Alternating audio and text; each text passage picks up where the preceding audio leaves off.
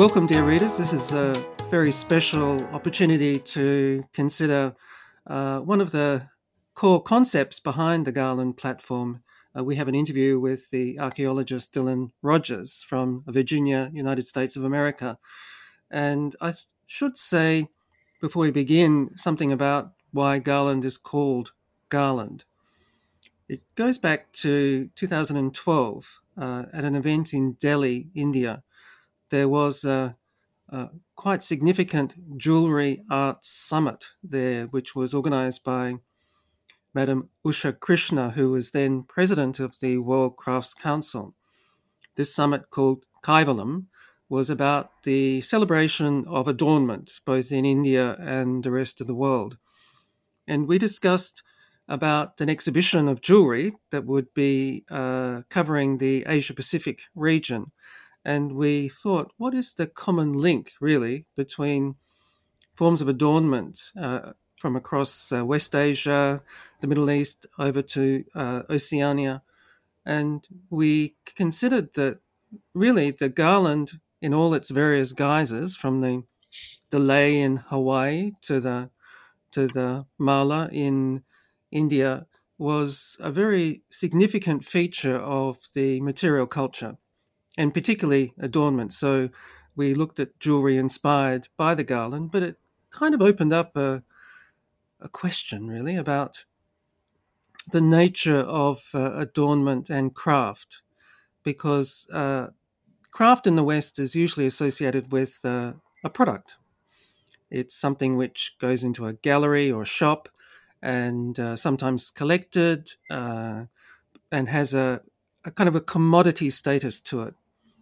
Whereas a garland, uh, you might be able to find a, fresh garland in a flower market somewhere in India, but uh, generally uh, they're obviously ephemeral. That's their beauty, the fact that they release this beautiful fragrance, but they will only last a couple of days. And uh, so they're not the sort of things one would ever think of collecting. So they have a kind of a status that's different. Plus, they're usually given as offerings. They're not uh, they're not property. They're something associated with idols, uh, daily worship, or welcome of guests. Uh, and it opened up this question of whether, in a sense, our understanding of craft was limited to particularly uh, the commodity system and capitalism. And this blinded us to uh, a whole other way of thinking and being that is particularly strong in the, the region where Australia is, the, the Eastern Hemisphere. And this opened up uh, questions about the, the nature of particularly floral adornment. And coming across this article by Dylan Rogers, which I do recommend, it's an, available in open access on the Hanging Garlands of Pompeii, uh, I think revealed something very interesting about the enduring uh, nature of the garland uh, throughout, certainly in the West, uh, but something which does extend to the East as well. So, uh, Dylan Rogers, welcome. Thank you for having me. Uh, can you begin by telling us something a little about yourself and how you became interested in this particular field? Yeah, so I'm a um, by training I'm a classical archaeologist, which for for audience members means that I study the material culture of uh, the ancient Greeks and Romans from prehistory basically until say like the eighth century A.D. Um, and so these are primarily, this is a culture based in the Mediterranean. Um, and so I've have had a lot of experience in Greek and Roman um, forms of archaeology, but my specialty is is Roman archaeology. Um, and I will say, you know, tangentially, I'm, I'm actually a specialist in Roman water features, but I've always been very interested in uh, Roman religion, especially domestic religion. You know, how do Romans express themselves um, in daily devotions? Because uh, one of the, the things that's really current in classical archaeology right now is um, thinking about the daily lives of, of these ancient peoples that we don't know. And so using archaeology to figure out um, how life actually functioned, which I think is really important. And so in this particular topic, the hanging garlands, they're tied to um, primarily Roman domestic religion, but other religious practice through that you can see through the Roman city. And so um, I've, I've always been interested in this, even from um, as an undergraduate. I actually started thinking about this subject in a, in a way And so I've, you know, progressively kind of worked on it, and it finally kind of culminated in this this particular uh, piece about hanging garlands and how um, wall surfaces can show how uh, physical garlands were put on them, which we can unpack together. Yes. So let's just uh, look at the the frescoes in Pompeii. Uh, so we all know that uh, this is an, an, incredible snapshot of Roman life that was uh, frozen in around I think 79 uh, AD when uh, the volcano erupted, and but these frescoes offer us a glimpse of the the daily life of what was happening there. Uh, what what do the frescoes tell us, and what's what's their nature? Yeah, so that's the the great thing about, or we're very privileged, I should say, to have this kind of it's it's a time capsule, right? And as you say, Pompeii was destroyed in '79 by Mount Vesuvius's eruption, and so it basically sealed off a, a, a town. And, and Pompeii at that point, it's a harbor town. Um, a lot of different people are coming through there, um, but we have the houses, the shops, the civic center, um, and so it's sealed for our, our, kind of delectation in a way. Um, and luckily, you know, it was discovered in 1748 of our era, um, and it's it's been slowly excavated up until the present day. Um, we've excavated about three fifths of the site, and so. Uh, what, and we're even excavating now. There's new discoveries, new new frescoes coming out that are so vibrant and crisp because you know because it's been excavated since you know, 1748 it's um, the preservation has kind of gone downhill for a bit but we've been very uh, privileged like I said, to have these frescoes in their context, which is really important to see how an ancient Roman would experience a space and the wall decoration on them. And so, primarily, uh, the frescoes that um, we typically deal with are from domestic contexts. So, how um, you know a Roman family would use a house and what's on those walls. Um, but the great thing about Pompeii, because it's totally preserved is that we have these painted surfaces not just in domestic spaces but public spaces. So you think of the the, the city the city center the, the, what we call the forum. Um, we have frescoes there. We have frescoes in shops right? So the, the romans loved fast food and so the shops that served fast food had frescoes in them. But even in addition to that there are frescoes in the public baths the public latrines and even the streets themselves, the the facades of these uh, streets had frescoes on them. So the Roman city is an extremely vibrant, kind of colorful place um, that is sometimes you know lost if you if you were to go to a Roman site, say in the Mediterranean. A lot of them, you know, they don't have these frescoes intact, so you lose that element of daily life. And so frescoes are a really interesting way to to get at these questions of how the Roman city, how the Roman house was used. Yes, so uh, obviously one of the features that uh, you were interested in was the what appears to be a trompe l'oeil uh, depiction of garlands uh, on the walls, mm-hmm. Uh, which perhaps indicated maybe that uh, they were playing an important role. But it appears that they're not just trompe l'oeil images of garlands, are they? You found some way in which they also instruct people about how to actually hang the garlands on the wall. Is that right? Right. So in these examples that I'm looking at, and I have a uh, usually you know archaeologists we love a good data set. We like to pull in lots of of numbers and information to kind of tell the story um, based on physical evidence. Um, but in this case, uh, I have a pretty small set of data. So I have uh, what I found in the study is about nine examples of this kind of um, what I'm calling a mimetic act. And so I'm looking at religious kind of devotional scenes on the walls, and these are coming from kitchens, bakeries, um, those fast food restaurants I mentioned, um, latrines, and sh- public shrines at um, uh, street crossings. Um, and so these are devotional um, images that show um, these uh, kind of protective gods that the Romans worshipped called the Lares. And so these are devotional scenes, and you have these, you know, these gods that um, are appearing. There's, you know, elements of sacrifice um, with these particular deities.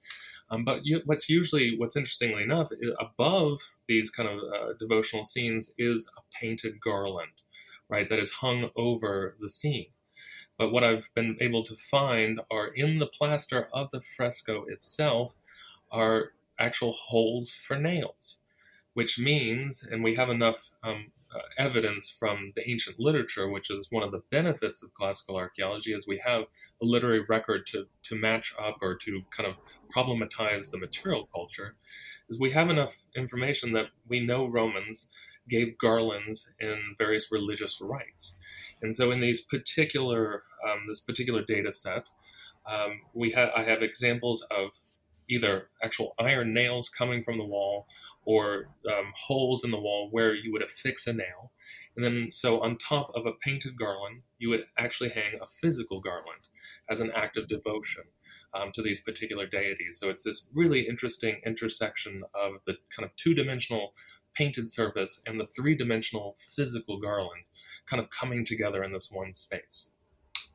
Hmm. So it was a kind of instruction, really, saying, hang here. Right. Yeah. Uh, it's, it's, very suggestive of uh, religious practice. Yeah. And maybe when the garlands weren't there, it was a residual sign, perhaps as a sort of a backup, maybe uh, to, right. to, to restore its uh, value. And in certain um, instances, we know that there's certain times when you are supposed to give a garland to these particular deities. Um, at certain times of the year, or once a month, certain festivals, but it's it's always there right? It's a kind of constant reminder of this kind of um, this votive, you know, devotional act that you're supposed to be doing. So it's it's always kind of in the back of your mind. Give that garland. And just to pause a little there, Dylan, uh, what do you think the nature of that offering is? Maybe there's a variety of different experiences, but is it a is an aesthetic act in the sense of uh, an opportunity to actually just simply enjoy the, the flowers and to decorate, or is it a, in a sense, uh, a sense of a, a, almost a superstitious feeling that these gods had control over your world and you had to please them in some way uh, and make make like gifts to keep them on side. Uh, or maybe there's there's other things going on. What's your reading of what what this is this is doing? Yeah, so that's a that's a very good question. So, um, and in these particular scenes, the, the gods in question, we uh, we know they're called the Lares, and they're usually kind of a pair of uh, of these kind of male figures that we know are uh, what we call tutelary or protective deities. Um, and they can, um, for the most part, we know they kind of protect the house and the family. They're kind of tied to a sense of place. Um, but we also know that these particular deities they have different guises. Um, and so we know that there's the lares um, of the crossroads, there's lares of the Emperor Augustus, um, right? So they, they come in different forms, but what they're really there for is protection. And so, you know, in the kind of Roman, Greco Roman pantheon, um, the kind of devotional system is you give the gods something and the gods will give you something in return. Um, and so it might be a little bit, you know, what we might call superstition, but it's it's all about this sense of security, maybe in a way, um, that they you give these um, these gods a garland or another type of offering. So um, these lares, they like kind of small gifts. So you give them a garland, you might give them a cake. Um, maybe burn something like that. It's not a blood offering, which is what you might think of when you think of uh, Greco-Roman religion of a, a full-on animal sacrifice. These are very kind of low-key um, types of gifts to give. And it seems like everyone does give them.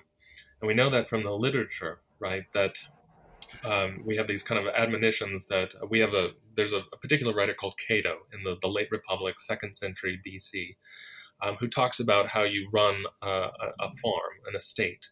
And in part of that system, right, you have the overseer that, who happens to be a slave that we call the villicus, who's married to, you know, the mistress uh, uh, of, of the, the state, this villica. And one of her main jobs is to make sure that the lares get monthly garland um, kind of uh, offerings. And so it's just part of kind of religious practice um, to give these garlands um, uh, to kind of make sure that all the protections are in place.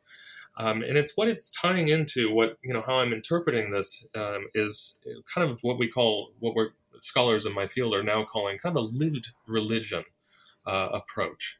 And so that's thinking about how the Romans, uh, the Greek, you know, the Greeks and the Romans, but the Romans in particular here, um, you know, how we can reconstruct their daily devotional kind of practices and activities. And so that's using kind of literary evidence and this the, this material evidence and thinking about how a Roman would communicate with the divine. right? And how they can get this protection and the offerings that they can um, they can give. And we know this can come in various forms. If you know, you can think of you know maybe Christian practice today, right? You know, prayer, the kind of oral act. Um, you might be reading something, right? The written act. But what we have here, though, is what we can call the pictorial act, right? So we see the act of devotion through the painted form that we now see with the you know the evidence for actual physical garlands. Um, this kind of um, this suggestion of um, a votive that you know kind of acts in different ways. So it's kind of kind of interesting in that respect. Have you ever wondered, uh, in terms of this lived religion approach, because it's not necessarily as strongly tied to theology as uh, the more institutional readings of religion might be? Have you ever wondered to what extent this might be extended beyond uh, religion, particularly into the modern secular West? Uh, can you see any parallels in terms of everyday life in in in, in ways that echo perhaps the lived religion you might find in, in Pompeii or in antiquity? That's a that's a quite an interesting question. Um, the the kind of one of the aspects, an important aspect of Greco-Roman religion is um, there's no kind of written dogma, and so if we're thinking, you know, maybe today of a modern kind of Christian perspective, I'm I'm personally a Catholic myself, and so I kind of come from it in that you know approach these um, these topics in that way. I think about my own experience, right? There's a kind of a written dogma, right? We have all these written texts of how we're supposed to act as a Catholic, right? That the Greco Romans do not have. There is no kind of written Bible, let's say, air quotes, uh, of what uh, religious practice is. It's just part of kind of everyday life. Um, and so that's why this lived religion approach is pretty uh, kind of an interesting and important way to approach uh, ancient religion where we don't they don't have the same kind of parameters that kind of what we consider today in modern religion, or at least in kind of the West. But you know, in in, in that kind of vein, I think, um, at least from my own experience in Western religion, um, there are we do have similar kind of ways of kind of approaching, you know, outside of um, kind of the prescribed um, ways about going things. Right? You can go to mass, you can go to confession, but you can you can give offerings too. You can light a candle. Um, and, and various things like that. Um, that actually this ancient lived religion approach actually stemmed out of um, studies about kind of American Catholicism, right? Where we can have these feast days where, you know, the Saint Joseph, let's say, for example, um, where we have, you know, you build an altar and you give these kind of ephemeral, these um, uh, offerings that will go away at a certain point, like flowers or foodstuffs, various things like that um, that I do think still permeate um, the kind of lived religion of the modern day. Um, and I, I, spent a lot of time um, over the last uh, six years or so living and working in Greece, right? So thinking about kind of the Orthodox um, kind of system of that. And they do the similar types of things. So I'm thinking of uh, on Good Friday every year, right before Easter, there's this um, this really interesting kind of ritual associated with um, the liturgy, um, where um, Greek Orthodox um, people will decorate um, what is basically um, kind of like an it's not an altar, but it's a portable um, kind of canopy that in the interior of the canopy there's usually a, a tapestry of uh, the dead um, the the image of the dead Christ.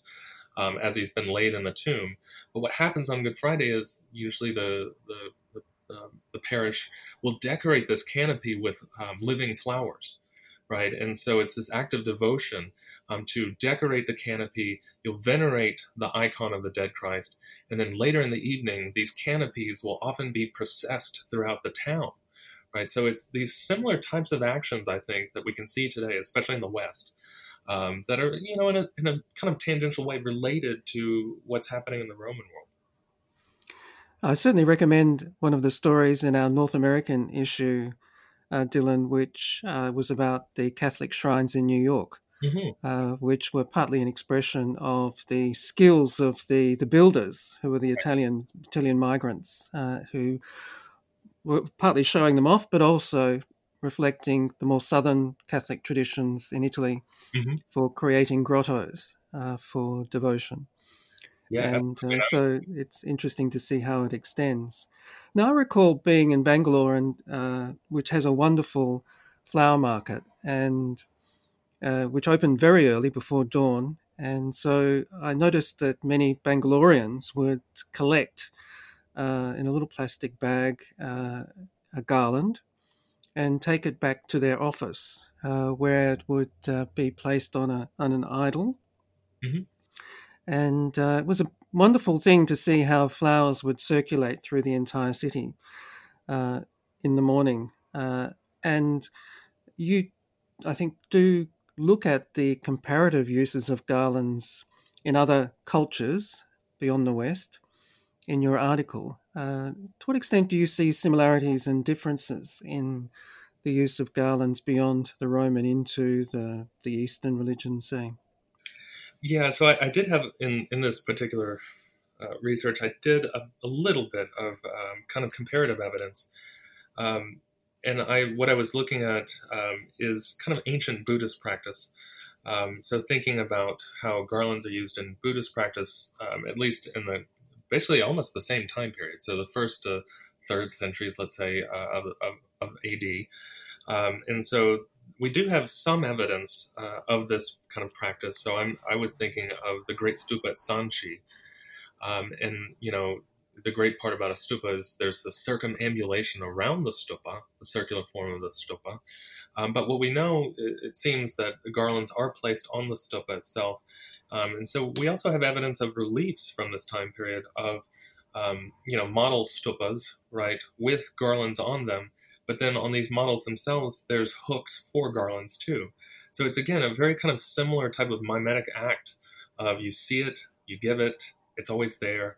Um, but it's this kind of interesting, uh, kind of again this breaking the barriers between the the, the second and third dimensions. Hmm. It does seem to be something which connects different cultures together, and is certainly ongoing. When you look, you know, even visit big cities like Bangkok, you know, you see the the temples there. Uh, surrounded by stands selling selling garlands as offerings, and uh, it is something. It's one of the questions when you look, for instance, at the research into into votives, how it is often seen as something exclusive to the world of antiquity, and uh, you wonder to what extent uh, modernity, which to an extent views objects in terms of their use value rather than symbolic value mostly, uh, has missed something in this particular tradition, and I think your research uh, certainly helps us appreciate the, the role and the meaning that these kinds of rituals gave uh, the lives of everyday Romans. And uh, considering, particularly during the pandemic and lockdown, which is a, a, time of great reflection and focusing on the here and now, whether whether these sorts of activities are ones that we might think of